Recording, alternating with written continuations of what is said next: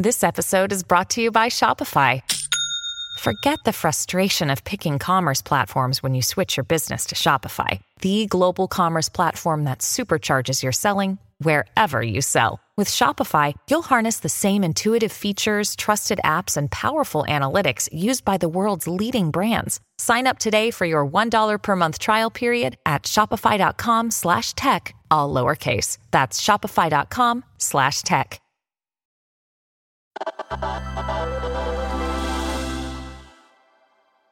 It's Recode Daily.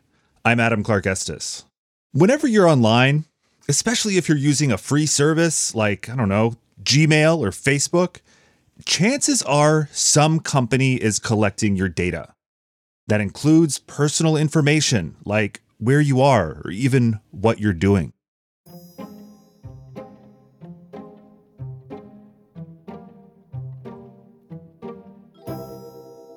Anybody who exists on the internet, I think at this point is pretty used to handing over data. I mean, think about even when you order a pizza online, right? Like at some point you might be putting in your information to get that pizza online email addresses, home address, or your phone number, all that sorts of stuff. That is Emily Stewart, a senior correspondent for Vox. And companies have more nefarious tracking systems as well that follow your moves online and sell that data to advertisers. And sometimes we don't even know exactly what we're being tracked by, what apps on our phone are watching us, onto a website, what follows us next.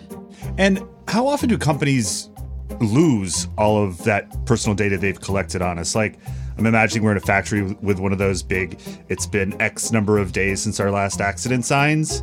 How often would that sign need to be reset for data breaches?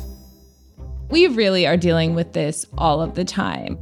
Companies are constantly losing our data. And, you know, it's a big deal because we don't necessarily know what's out there about us on the internet I think we've all kind of experienced this at this point where you get kind of an email or a letter in the mail that says, like, hey, friend, FYI, we had a data breach.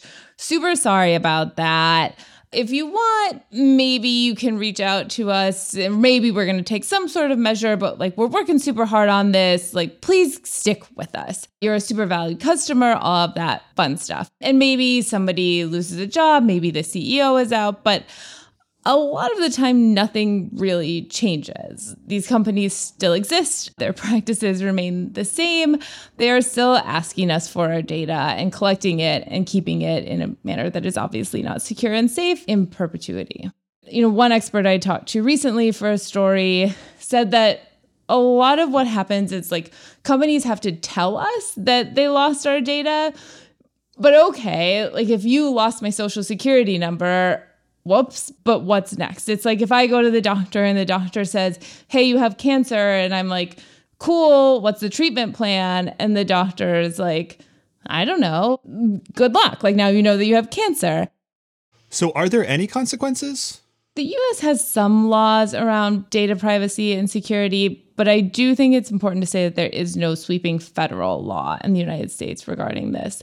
A lot of it's handled by the states, and it can be really haphazard at the federal level, the FTC is the regulator that handles most breaches via the FTC Act, and that allows it to go after practices that are deemed either deceptive or unfair.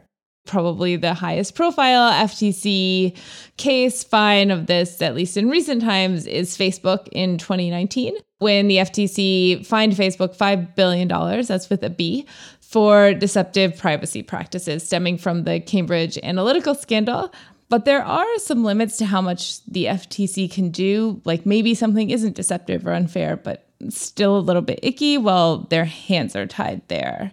So it's it's a little bit tricky. Okay, so that's what the federal government can and can't do. What about the states? So, in every state, businesses and in most cases, government entities are required to notify people when there is a data breach. And what happens next really varies state by state. In some states, it's really the attorneys general who are supposed to take charge. In other states, citizens are allowed to sue directly, though it can be difficult to prove specific harm done to you in those cases. And some states do have more comprehensive policy protections California, Colorado, Utah, and Virginia. Uh, but some of those are more effective than others. So a lot of people I talked to said, you know, like the Utah law, maybe not the best. Okay, interesting. I was actually involved in one of these lawsuits recently. I got a check in the mail for $11.32 because of a data breach that involved my personal information. So, how exactly does all that work? Well, you know, I'm not a lawyer, so I don't want to go into specific legal details here. But yes, sometimes you can sue a company or there can be a class action lawsuit, and those can lead to settlements. I would point out there that what you said it was $11 that you got, so not a ton of money. I don't know if anybody's becoming a millionaire off of a class action lawsuit. What do better laws for data privacy and security look like?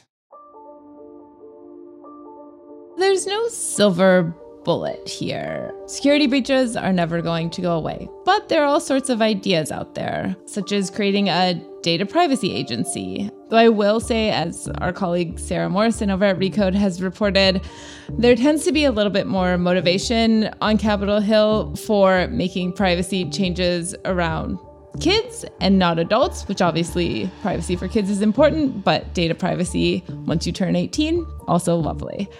You know, experts say that we really need a comprehensive approach to the information companies collect, what they do with it, how they monetize it, how they protect it. Privacy advocates say that we need to start at the very beginning. Which is? So, the best way to keep data secure is to not collect it. Basically, you can't lose data that you never had, plain and simple. If companies do have to collect data, which they do sometimes. Mm-hmm. You can make it opt in. So that way I am choosing for my information to be taken instead of having to look for the little button to opt out. They can also delete it after. So maybe I order something online, you know, I order a shirt. And once the shirt's delivered, the company that sold it to me does not need to keep my credit card information or my name or my address or any of that stuff. But then how would they target ads to you? Well, maybe they wouldn't. and then that would be fine too. I don't need that shirt to chase me across the internet for the rest of my days. Well, Emily, thanks for joining us. Thanks for having me.